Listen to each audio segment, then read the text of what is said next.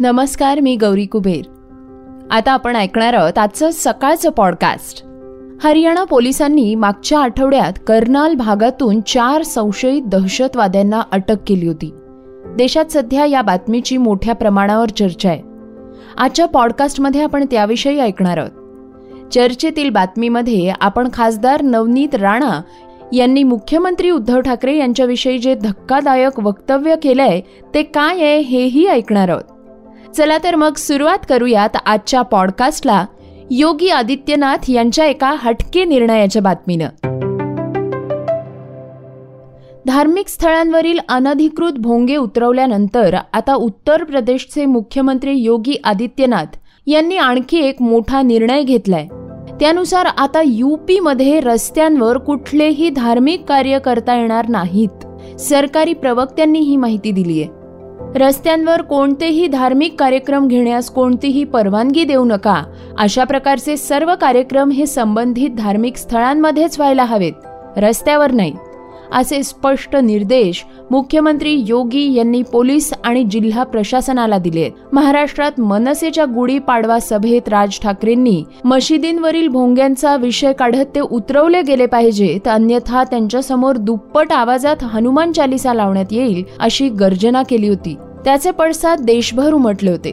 भाजपनंही राज ठाकरेंच्या भूमिकेला पूर्ण पाठिंबा देत ही मागणी लावून धरली होती. आता उत्तर प्रदेशातून बातमी समोर आली आहे की तिथल्या योगी सरकारनं हिंदू मुस्लिमांसह सर्वच धार्मिक स्थळांवरील लाखो अनधिकृत भोंगे उतरवले आहेत. योगींच्या या भोंगे उतरवण्याच्या निर्णयाचं मोठं स्वागत आणि चर्चाही झाली होती.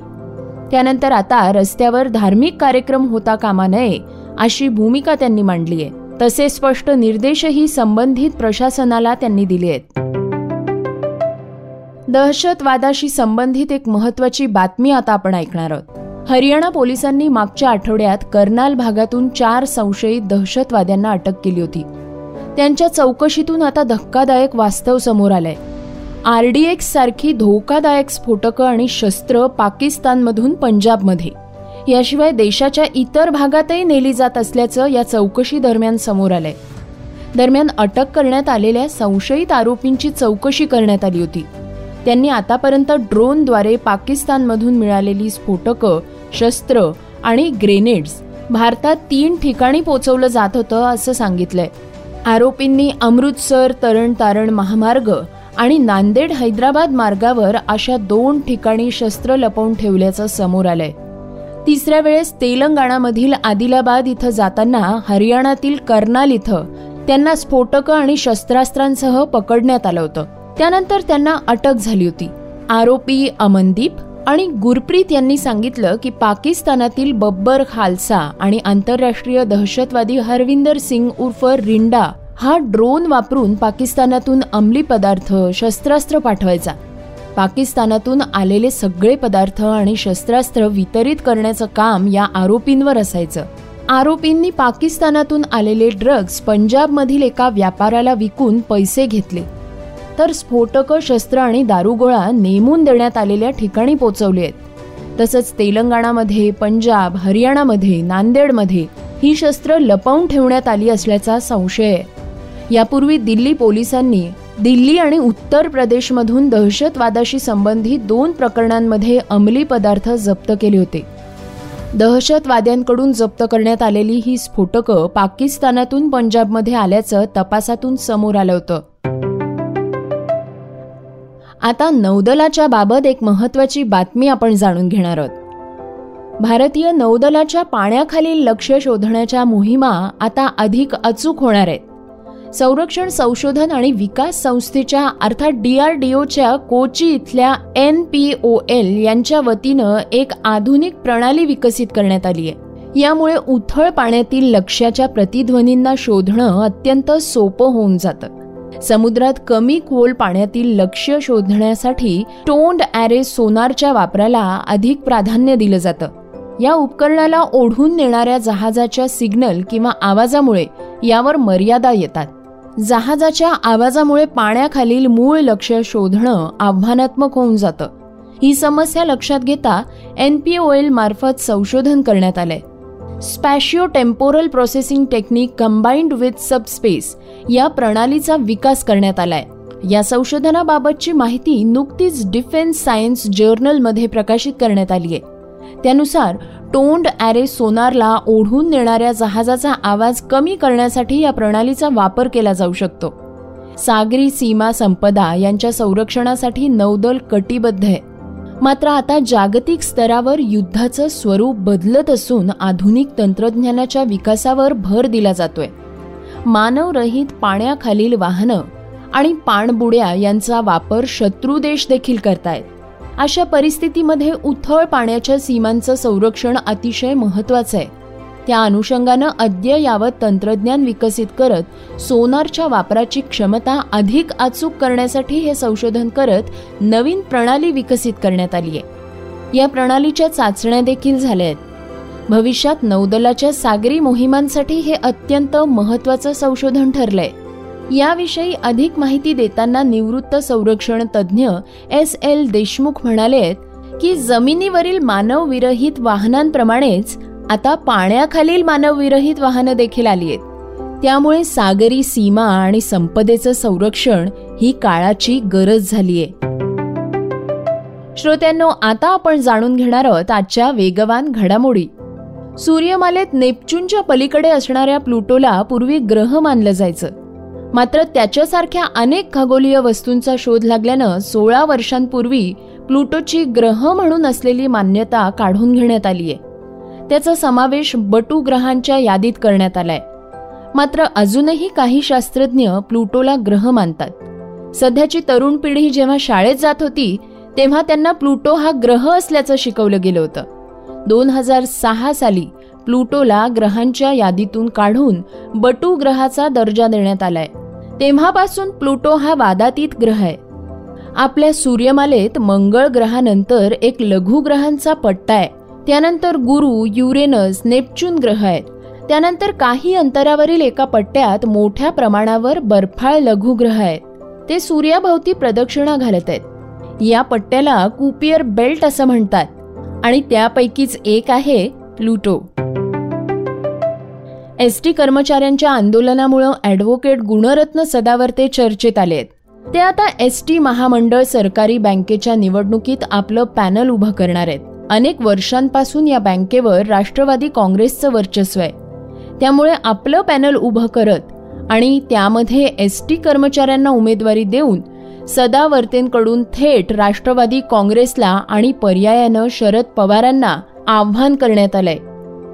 आम्ही यंग हिंदुस्थानी असून वयोवृद्ध पुढाऱ्यांशी आमची लढाई नाही असं सदावर्ते यांनी म्हटलंय. पुढे ते म्हणाले सहा महिन्यामध्ये जय श्री राम म्हणणारे कष्टकरी जय भीम म्हणणारे कष्टकरी एळकोट एलकोट जय मल्हार म्हणणारे भारत माता की जय म्हणणारे कष्टकरी. यांनी संविधानाच्या जोरावर सगळ्यात अगोदर आत्मविश्वास कमावलाय गमावला नाही. आणि त्यामुळं भारतीय लोकशाहीमध्ये हिंदुस्थानियांना डॉक्टर बाबासाहेब आंबेडकर लिखित संविधानाने जे प्रभू रामचंद्रांच्या राम राज्यापासून सुरू होतंय तर संविधान हक्कांपर्यंत घेऊन जात आहे त्या हक्कांमध्ये जे आहे निवडणुका लढण्यासाठी आणि मतदान एक व्यक्ती एक मत अधिकार ह्या कष्टकऱ्यांना निर्विवाद दिलेला आहे. त्यामुळं कष्टकरी ठरवतील. आत्तापर्यंत पुढारी ठरवायचे आणि बाजार बुंड्यांना उभं केलं जायचं. आता कष्टकरी स्वतःची माणसं स्वतः ठरवतील ते बुजगावणे नसतील. जनसामान्यांचा नेता नाही तर जनसामान्यांचा आधार. अशी कीर्ती असलेले आणि आपली संपूर्ण हयात सर्वसामान्य लोकांचे प्रश्न सोडवण्यासाठी खर्ची घालणारे लोककारणी म्हणजे आनंद दिघी. आभाळा एवढं कर्तृत्व आणि व्यक्तिमत्व असलेल्या या लोकनेत्याचा जीवन प्रवास चित्रपटाच्या रूपात लवकरच प्रेक्षकांच्या भेटीला येतोय. अभिनेता प्रसाद ओकनं आनंद दिघे यांची भूमिका साकारली आहे या चित्रपटाचा ट्रेलर नुकताच लॉन्च करण्यात आलाय. यावेळी मुख्यमंत्री उद्धव ठाकरे म्हणालेत मी आनंद दिघे साहेबांसोबत एका दौऱ्यावर गेलो होतो. तेव्हा त्यांना तहान भूक विसरून काम करताना पाहिले. प्रत्येक कार्यकर्त्यानं त्यांच्यासारखं काम करावं. ते पन्नास वर्षात शंभर वर्षांचं आयुष्य जगले आहेत.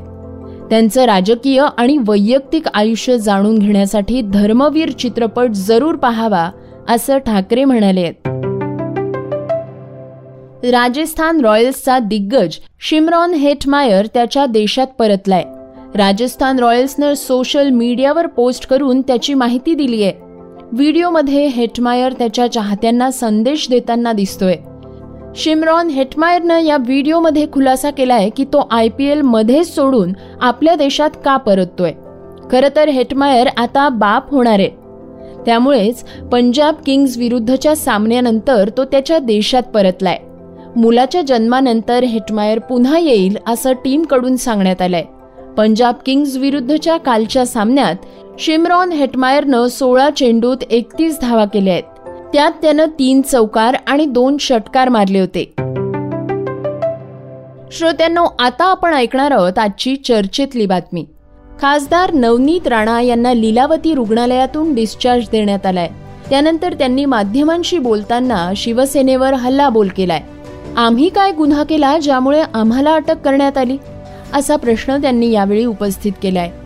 शिवसेनेच्या विरोधात प्रचार करण्यासाठी आपण मुंबई महानगरपालिकेची निवडणूक लढवणार असल्याची घोषणा त्यांनी केली आहे राणा यांच्या वक्तव्याची सोशल मीडियावर जोरदार चर्चाही सुरू आहे. त्यावर त्यांना शिवसैनिकांच्या टीकेलाही सामोरे जावं लागलंय. राणा म्हणाले आहेत हा चूक जरी असन चूक त्यांना वाटते की चूक आहे. आणि त्याच्यासाठी चौदा दिवस मला जेलात टाकलं. तर मी त्यांना एक सांगू इच्छित आहे की जर देवाचं नाव घेणं आणि हनुमंताचं आणि श्रीरामाचं नाव घेणं चुकीचं आहे तर चौदा दिवस मला थांबू शकत नाही. चौदा वर्षही जर मला आतमध्ये टाकलं तर तेवढीच ताकदीने मी बाहेर उभ उभी राहून निखरून येणार आहे. मला कोणी दाबण्याचा काहीच प्रयत्न करू नये.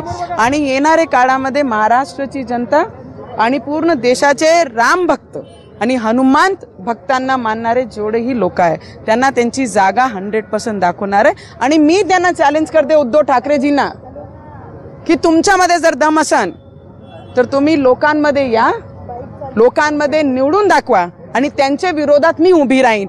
त्यांनी मतदारसंघा निवडाव.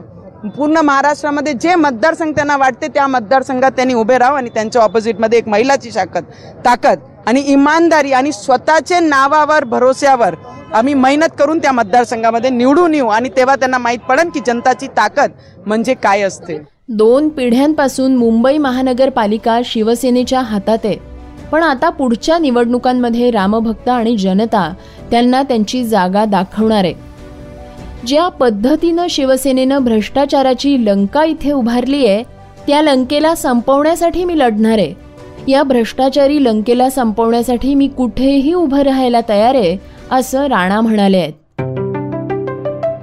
श्रोत्यांनो हे होतं सकाळचं पॉडकास्ट उद्या पुन्हा भेटूया. धन्यवाद. Research and script Yugandhar Tajne.